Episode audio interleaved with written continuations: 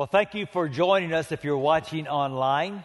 And a shout out to all of you at Southlake and at North Richland Hills. You'll notice I did not say West Fort Worth because it's my privilege this weekend to preach live at West Fort Worth. And if you are a, out of town and you watch us every week and you ever come to Tarrant County, uh, I promise you'll have a great experience if you ever attend the Southlake campus, the West Fort Worth campus, or the North Richland Hills campus. And I hope that you'll have a chance to do that soon. Maybe it'll be on Renew Weekend. It's one of my favorite weekends of the year. On that weekend, we partner with ministries here in Tarrant County and around the world that literally save lives. I know that sounds kind of grandiose, but I mean literally. I know stories of lives that get saved because of the ministries that we support saved from addiction, saved from abortion, saved from starvation. Literally, lives are saved and we have a chance that weekend to pick those ministries that we want to personally give to. And every dollar given, Renew Weekend, goes away to save lives. So be praying now. Get your kids and your friends involved because Renew Weekend is going to be wonderful. So, a life hack is simply a winsome, creative way to solve a problem. And if you're a believer in Jesus, you live with a problem every day, and that is your culture doesn't support most of your dearest convictions. I call it swimming upstream in a downstream world. And so we're walking through the first six chapters of the book of Daniel. We only have this lesson and next time left to gain some wisdom on how to navigate that path well. How can we hold on to our dearest convictions without holding in contempt the people who don't share those convictions with us. So, in essence, we're looking for spiritual life hacks. Now, I hope by now you have thought of some life hacks. You've maybe even taken advantage of some of the life hacks I've taught you. But let's face it, not every idea for a life hack is a good idea. I saw, for example, on the internet someone who had lost a headlight and they thought, hey, life hack. So here's what they did they got a bunch of flashlights and a bungee cord and they tied them together. Now, I think that's a pretty failed attempt at a life hack. Just go get to a headlight, okay? Or I saw on the internet a guy who apparently, while he's at his computer, has a great desire to eat some cheese and grate some cheese, and he doesn't have a cheese grater, but he had a computer console, so he used his console to grate his cheese. Now, that's a guy who's going to buy a $1,000 computer replace the one he just ruined, or buy $2 and go get a grater, okay? That's a very poor life hack. Or, as you know, in some communities now, it's becoming illegal to talk on the phone while you hold it in your hand.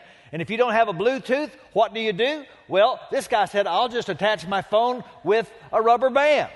Okay, now you do that, and the police are going to pull you over because you're weird and you don't need to be driving, okay? That's a failed life hack. But the last one is the worst.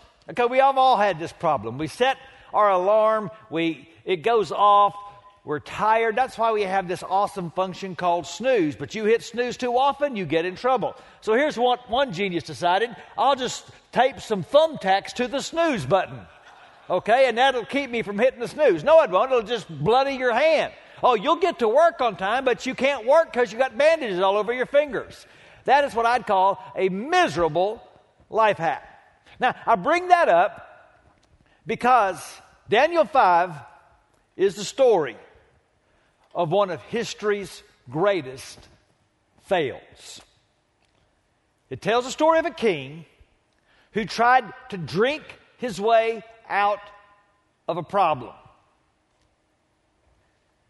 But he didn't count on God crashing the party. And from his fail, I think we can learn some hacks that will actually help us succeed that are literally, and forgive the pun, but they are off the wall. We'll get there in just a moment. But before we get to chapter 5, I need to apply and set some context, okay? So, from chapter 1 to chapter 5, about 50 years of time have passed. In chapter 1, Daniel was a young teenage boy taken by King Neb to serve in the court in Babylon. By chapter 5, he is now a man in his 70s. He's an old man who has lived over five decades in exile in Babylon. And Neb has been gone and dead now for a long, long time. A new king is on the throne. In fact, the text is going to call him Neb's son, but he wasn't literally Neb's son. The word also could mean successor. And in their culture, whenever you were in succession to a famous king, you often called yourself the son of that king, even if that wasn't true biologically. Well, we know who Neb's son was because the Bible tells us in 2 Kings 25 he was a man named Evil Merodach. And he served after Neb, but he got assassinated by his brother in law. And his brother in law served for a while. And then he died, and his son sat on the throne for a while. And then he got assassinated by a man named Nabonidus.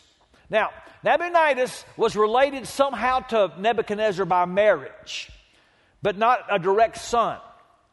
And he didn't like sitting on the throne of Babylon. He was an adventurer. So he spent almost the entire time of his reign away from the capital city, out there fighting battles and doing things on the frontier. So he has a son named Belshazzar, and he makes him regent of Babylon. So in the throne, that's who's sitting. That's why in the story you're going to see he's going to offer Daniel the third in line to the kingdom. The reason he couldn't offer him the second is because he was the second. Nabonidus is king, but he's gone. Belshazzar, co regent, is ruling in Babylon in his place. And there's one more thing that's going on that's very important. Babylon, the city, is surrounded by the Persian army. Do you remember that statue in chapter 2? When Daniel told Neb, You're the head of gold, and after you is going to come another kingdom? That kingdom was the Medo Persian kingdom. And that army has been camped now for several months outside the city of Babylon.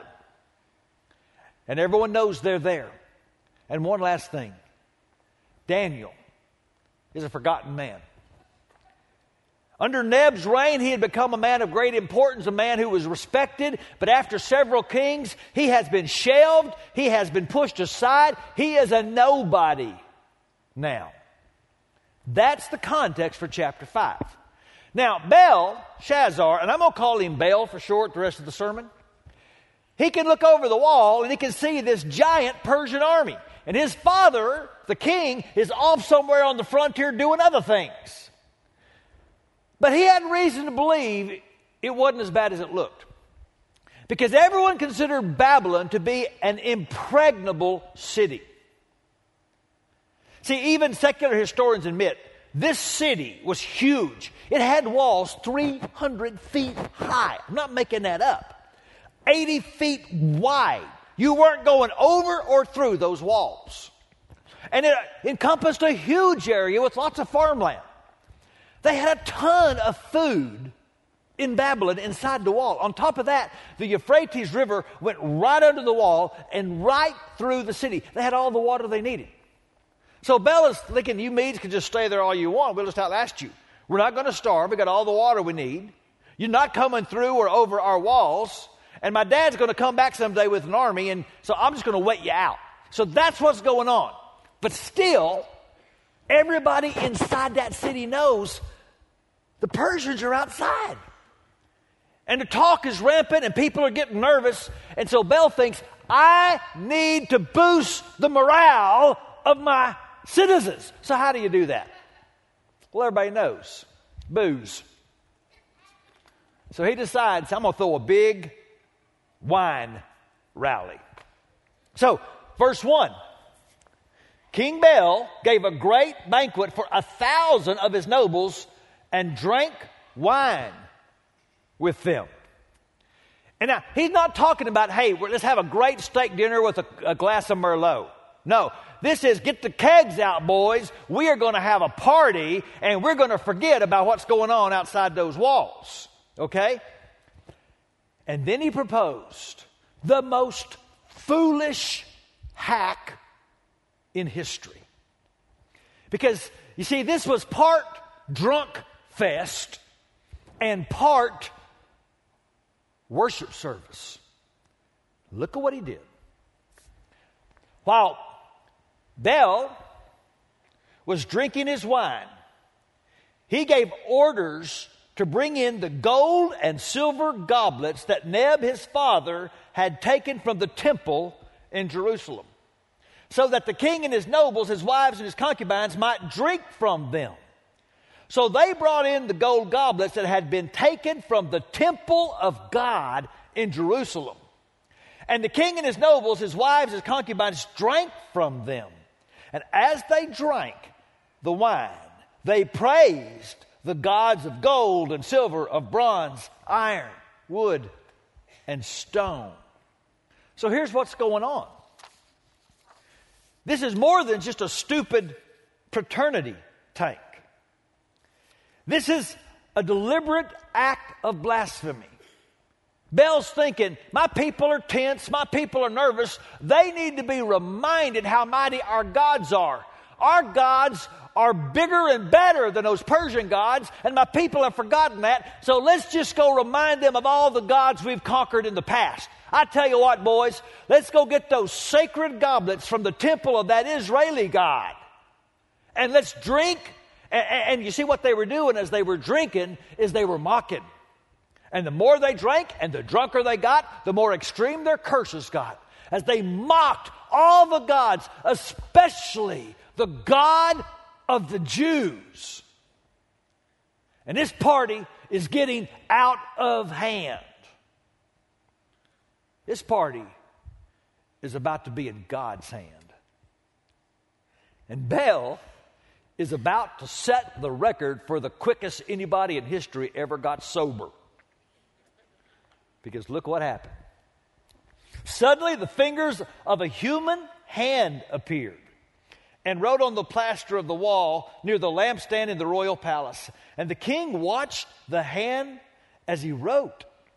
His face turned pale, and he was so frightened that his legs became weak and his knees were knocking. Well, I guess so. Because he doesn't know what's going on. But somebody is saying, turn out the lights, the party's over. And then for the third time, and I think the writer of the book of Daniel is making a point here he didn't want you to miss. For the third time now, the king of Babylon is going to call his astrologers and his enchanters and his diviners. Neb did it in chapter 2, he did it in chapter 4, now Bel's going to do it in chapter 5. And all three times, these guys who work in the, the occult, these guys who deal with the dark side, they say, We have no clue. Now, you think God's trying to tell us something? I'm going to say it again. You don't find truth and you don't discern reality by going to any source that is enabled by the father of lies. Now, some of you need to hear this because I'm telling you right now in this church, we got people that checking your horoscope every day. And you're going to the psychic or you're playing with the Ouija board or the tarot cards. Now, listen to me. All that traffic's in the occult. And all Satan's going to do is try to get you further from the truth instead of closer to it. Because you can't go to the father of lies to find out what God is thinking. And so it didn't work. But now remember, there's somebody in Babylon that does understand the mind of God. But he's been forgotten, he's been shelved. No one remembers him anymore except one woman. One woman who had done her history homework. Now, she's called the queen. She probably wasn't Bel's wife. I don't know if maybe she was Neb's wife or uh, one of Neb's daughters. All we know is that she remembered Daniel. We don't know her identity, but she remembered and she knew his. So she shows up at this party. Everybody's freaking out, and here's what she says There is a man in your kingdom who has the spirit of the holy gods in him. In the time of your father, he was found to have insight and intelligence and wisdom like that of the gods. Your father, King Neb, appointed him chief of the magicians, enchanters, astrologers, and diviners. Call for Daniel, and he will tell you what the writing means. So, Daniel gets summoned. Now, if you're Daniel, what would you be thinking? You've been dismissed by some pompous punk king who has been dissing your God. Everything you've done to bless Babylon has been forgotten. Would you want to help? But once again, although he's got a lot of reasons at this point to be uncooperative and to be bitter, Daniel seems again to believe I am where I am when I am for a purpose. I'm here, God has me here for a reason. And so once again, Daniel serves God in Babylon, and Daniel serves Babylon for God. So he comes into the room, and Bel says, Man, I'm going to give you money, I'm going to give you clothes, I'm going to make you third in the kingdom if you can tell me what that just means. Daniel can't be bought. He says, You can keep all that stuff, king. Besides that, who wants to be captain of the Titanic? Who wants to be third in charge of a kingdom that is about to go down? Because Daniel knows this party room is about to become a courtroom. And his assignment is to read the verdict. So Daniel says, This is the inscription that was written, Mene, Mene, Tekel, Parsin. And here's what these words mean Mene, God has numbered the days of your reign and brought it to an end. Tekel, you've been weighed on the scales and found wanting. And Peres, your kingdom is divided and given to the Medes and Persians. So, some of you have never heard this story. This is where the phrase handwriting on the wall comes from. It's also where the phrase uh, your days are numbered comes from. Daniel comes into this room with a thousand nobles and says, King, your days are numbered. It's over. And it was. Because again, historians tell us exactly what happened. In a brilliant military maneuver, what the Persians did was many miles up the road from the river, they built some canals and they diverted the Euphrates River.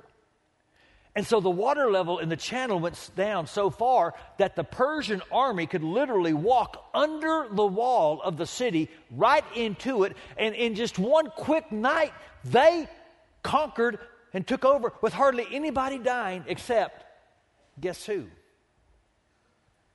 It says that very night, Bel, king of the Babylonians, was slain. And Darius the Mede took over the kingdom at the age of 62. Now, has there ever been a greater fail in history? But there's a question I want you to wrestle with. We've already seen for four chapters God was pursuing Neb. Neb was a braggart, Neb was rebellious, Neb was full of himself. And God gave Neb chance after chance. So here's my question Why didn't Bel get a second chance? And here's my answer He did. See, Bel didn't have an ignorance problem, he had an obedience problem. When he sent for those goblets and those vessels from the temple, he knew exactly what God he was messing with. And Daniel told him so. Let's go back and let's read what Daniel said. Your Majesty, the Most High God gave your father Neb sovereignty and greatness and glory and splendor. But when his heart became arrogant and hardened with pride, he was deposed from the royal throne and stripped of his glory until he acknowledged that the Most High God is sovereign over all kingdoms on earth and sets over them anyone he wishes. But you, Bel, his son, have not humbled yourself, though you knew all this. Instead, you've set yourself up against the Lord of heaven. You had the goblets from his temple brought to you, and you and your nobles, your wives, your concubines drank wine from them. You praised the gods of gold, bronze, iron, wood, stone, which cannot see or hear or understand. But you did not honor the God who holds in his hand your life and all your ways. Bel, you played the role of pompous, arrogant fool. And you knew what you knew? Your father Neb sent a letter to the entire kingdom. He went public, it was on the front pages. Everybody knows what happened to Neb. Everybody talks about the seven years he spent out there like a wild animal. And everybody knows that he gave the God of the Hebrews glory and honor, and he went to his deathbed worshiping and exalting that God. And you knew that. You had handwriting on the wall before there was ever handwriting on the wall. You ignored the mouth of God. And so now you get his hand. You know what that reminds me of? In Luke 16, Jesus tells a parable about a rich man and a beggar at his gate named Lazarus, and they both die. And Lazarus is in Abraham's bosom, and the rich man is in torment. And he says to Abraham, Would you send Lazarus to go and warn my brothers to get their life together so they don't wind up where I am? And remember what Abraham said? No. They have Moses and the prophets. In other words, they've already been warned. They've got the clear revelation of God how to live life. See, here's the thing God always warns before he judges. The problem in Babylon is forgetting that God always judges. Here's a principle I want you to take with you I want you to know that God holds us accountable for what we know. I hear a lot, what about those people that have never heard about this, they've never heard about that? God doesn't hold men responsible for the light that they don't have. But listen to me God has given all men plenty of light. That's what Paul says in the book of Romans. Look at this with me from the first chapter. God shows his anger from heaven against all sinful, wicked people who suppress the truth by their wickedness. They know the truth about God because He's made it obvious to them. For ever since the world was created, people have seen the earth and sky. Through everything God made, they can clearly see His invisible qualities, His eternal power and divine nature. So they have no excuse for not knowing God. Here's what the Bible says Do you really believe that nothing produced something? That life came out of non life? You can look at creation and know there is a designer and somebody bigger than you is going to hold you accountable. What Paul is saying, folks, is listen, on Judgment Day, pleading ignorance is not a good strategy. Babylon doesn't have an ignorance problem, it has an obedience problem. And here's what happens when you and I live decade after decade after decade in Babylon, we can start to casually dismiss all failure to live obediently. Now, you know that's true. We can start to get really sloppy in some areas of obedience when we know what God wants. So, this is really an important lesson. It's a heavy lesson. I'm going to admit it up front. But I'm going to share with you three principled hacks for surviving Babylon, for resisting the temptation to get sloppy with obedience. And here's the first I want you to remember Babylon will be judged. There is no nation, there's no country, there's no empire that intimidates God. You want to know about Babylon? Go get an encyclopedia. And here's what you're going to find Babylon, comma, ruins of. Dot, dot, dot. Because God always judges Babylon. The Bible says, Isaiah chapter 40, the nations are like one small drop in a bucket. They're no more than the dust on his measuring scales. Do you know the Bible often uses Babylon as a metaphor for judgment? That Babylon in the Bible is a symbol for all human empires and their inability to stand before God. In fact, in Revelation, the chapter 18, you remember that Babylon is fallen, and the word of the prophet is get out of Babylon. Don't put your hope in Babylon. God always judges Babylon.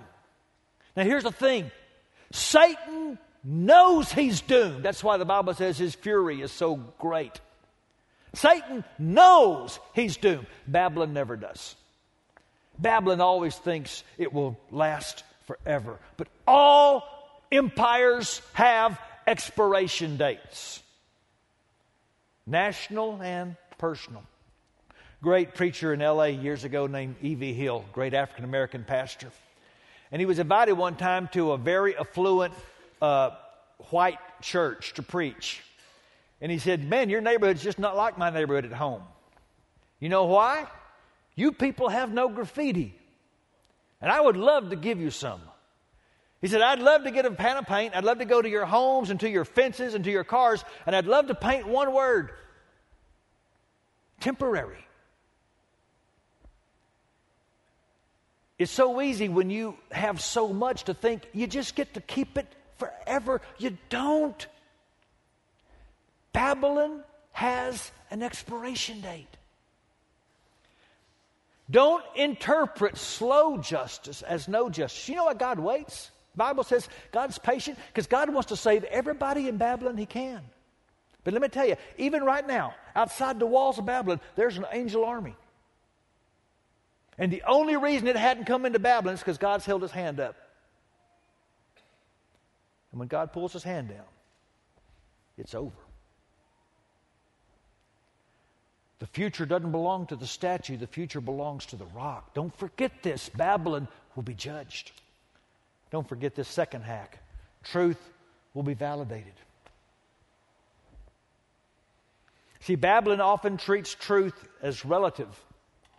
It's a reality that is fluid, constantly in flux. Here's the truth polls don't decide the truth. Changing values do not define truth. God's revelation stands regardless of who or who does not accept it. There's a man named William Willimon, a theologian at Duke University, that said early in his life he was a uh, went to a funeral out in the country of Georgia, little country church. And he said, This old country pastor got up there and said, I've never been to a funeral like this in my life. He was pounding the pulpit and he was saying things like, It's too late for Joe. Joe can't straighten out his life now. Joe can't spend more time with his family now, but you can. You can do what Joe can't do anymore. It's too late for Joe, not too late for you. This is the day of decision. So Willimon says, I got in my car with my wife and I was furious. I said, That was so insensitive. That was so manipulative. I was disgusted. And his wife said, I know, I know, I know. And everything he said was true. You see, Babylon doesn't respect the holy things of God. But truth's going to be validated, people. Listen real close for the next three minutes. I know there's a lot in the Bible that's hard to understand, but there are some things God's made clear. They are sacred, holy things to God. One is life. God's the author of life. He makes that very clear. Life in the womb, life in the prison cell, life that doesn't think like you, look like you, or vote like you. All life is sacred. Babylon forgets that. Marriage is sacred to God. He made it pretty clear in the very first of the Bible. God designed marriage God made it clear it is to be monogamous, it's to be heterosexual, it's to be permanent. And only in marriage does sex belong. Jesus came along and affirmed that picture very clearly in the Gospels. Now, Babylon says, I don't know if we think that anymore. I mean, you don't need to get married to have sex, and hey, marriage is like a car. You're just going to have to get a new one every now and then. And this whole, it's got to be a man and a woman. No, that's not how we think anymore. And Babylon decides they can just take a sacred thing of God and do what they want with it. But the Bible says marriage should be honored by all and the marriage bed kept pure because God will judge the sexually immoral. Be very, very careful what you do with marriage because it matters to God. By the way, so does your body. Your body's holy. Every person that's listening to me right now who is a Christian is a temple of the Holy Spirit.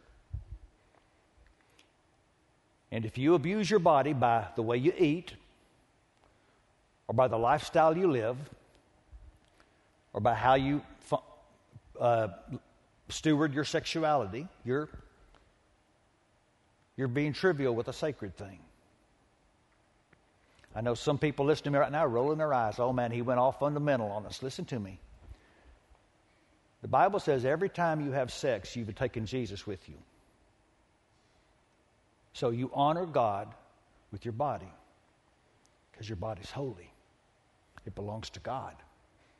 Don't you think you could do anything you want with something that belongs to God? Oh, by the way, one more. How about God's name?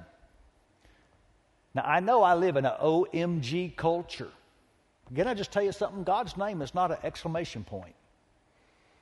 If you want to act surprised about something, use my name. Okay? My name is not holy. Do anything you want with it. But don't use God's name.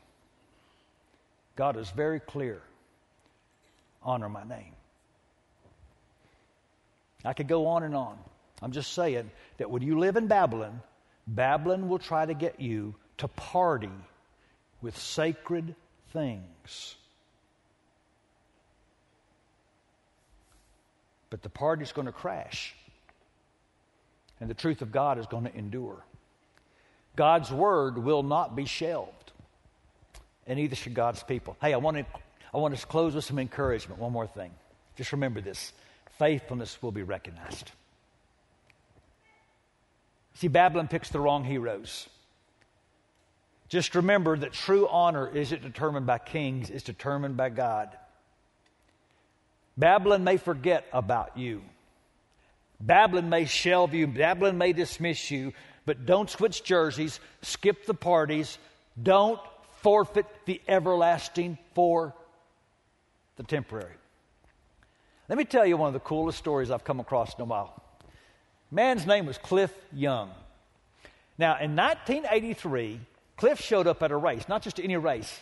It was the Sydney to Melbourne Ultra Marathon, 544 miles. Everybody that showed up was under 30, had corporate sponsors, were ultra athletes. Cliff was a 61 year old single potato and sheep farmer.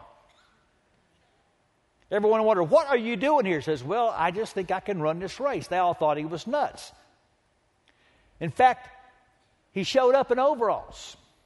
He trained in galoshes. See, here's the thing. On his farm, they didn't have tractors, they didn't have they didn't have much money, so he lived on 2,000 acres. So whenever the storms were coming, or he had to go round up the sheep or the cows, he got out there and he would run for two or three days in his galoshes and get them in. He wanted to try to run. Everyone laughed. They thought, well, that's he'll like a, a day. So they take off. They take off, and here's what you do you run for 18 hours, you sleep for six. And this goes on for five or six days until you run 544 miles. Well, Cliff got way behind. Everybody went to sleep. Cliff just kept running. He only slept for two hours the first day, he just kept running. The next day, he only slept for one hour. That's when people began to realize when Cliff said, I would go and chase my sheep for two or three days, he meant for two or three days. He just kept running. Day five came and Cliff Young was in the lead. Okay, get this. He crossed the finish line nine hours ahead of anybody. They gave him a $10,000 prize. He didn't even know there was a prize. So you know what he did? He waited for everybody to finish and gave the rest of he gave the money to all the other competitors. Do you know why he won? Because he just kept running through the dark. Do you know why Daniel survived? Didn't matter how dark it got. He just kept running. He lived to his name. You know what? Remember what his name means? Daniel's name means God is my judge. He just never forgot that. God, not Babylon. God is my judge. And when Babylon fell, Daniel was still standing. See, Babylon's going to fall again. Judgment's coming. Did you know God's warned the world? You know where He warned them? Calvary. Now, we know Calvary is a message of the love of God, but you know Calvary is also a clear message from God. I take sin seriously, I don't ignore it. God's wrath must judge sin. So He will judge it in Christ or He'll judge it on us. All men have been weighed and found wanting. None of us, we're all broken. None of us can stand before a holy God and proclaim our righteousness. But you see, on the cross, Jesus took the judgment that we deserved, and then he placed his righteousness on our scale. That's why the Bible could say there's, there's no condemnation for those who belong to Christ Jesus. Babylon's going to fall. I'm not afraid. I'm not dreading the fall of Babylon. You know why? Because I have been invited to a banquet in the New Jerusalem. You can't crash that party. But you can be Jesus' guest. And I promise you, it won't be a fail. I'd like you to pray with me. So, Father, I, I pray that this message will encourage the discouraged. I pray it will convict those who were sloppy with obedience. I pray that it will enable those who are tired to keep running through the dark. But I pray most of all right now that if anyone listening to me has not asked Jesus to be their Savior, to take their due wrath on Himself and be covered in His righteousness, I pray, God, I pray that this is the day they humble themselves and fall at the feet of Jesus. He became sin who knew no sin so that we could become his righteousness. Thank you, Jesus. Thank you, Jesus. Thank you, Jesus. We don't have to be afraid. Amen. So let me ask you to stand. If you're on a prayer team, would you take your place? We're offering the gift of prayer, the gift of encouragement. Most of all, we're offering the gift of Jesus. And this could be your moment to make that simple request that's lived out in baptism to receive the righteousness of Jesus. Please come.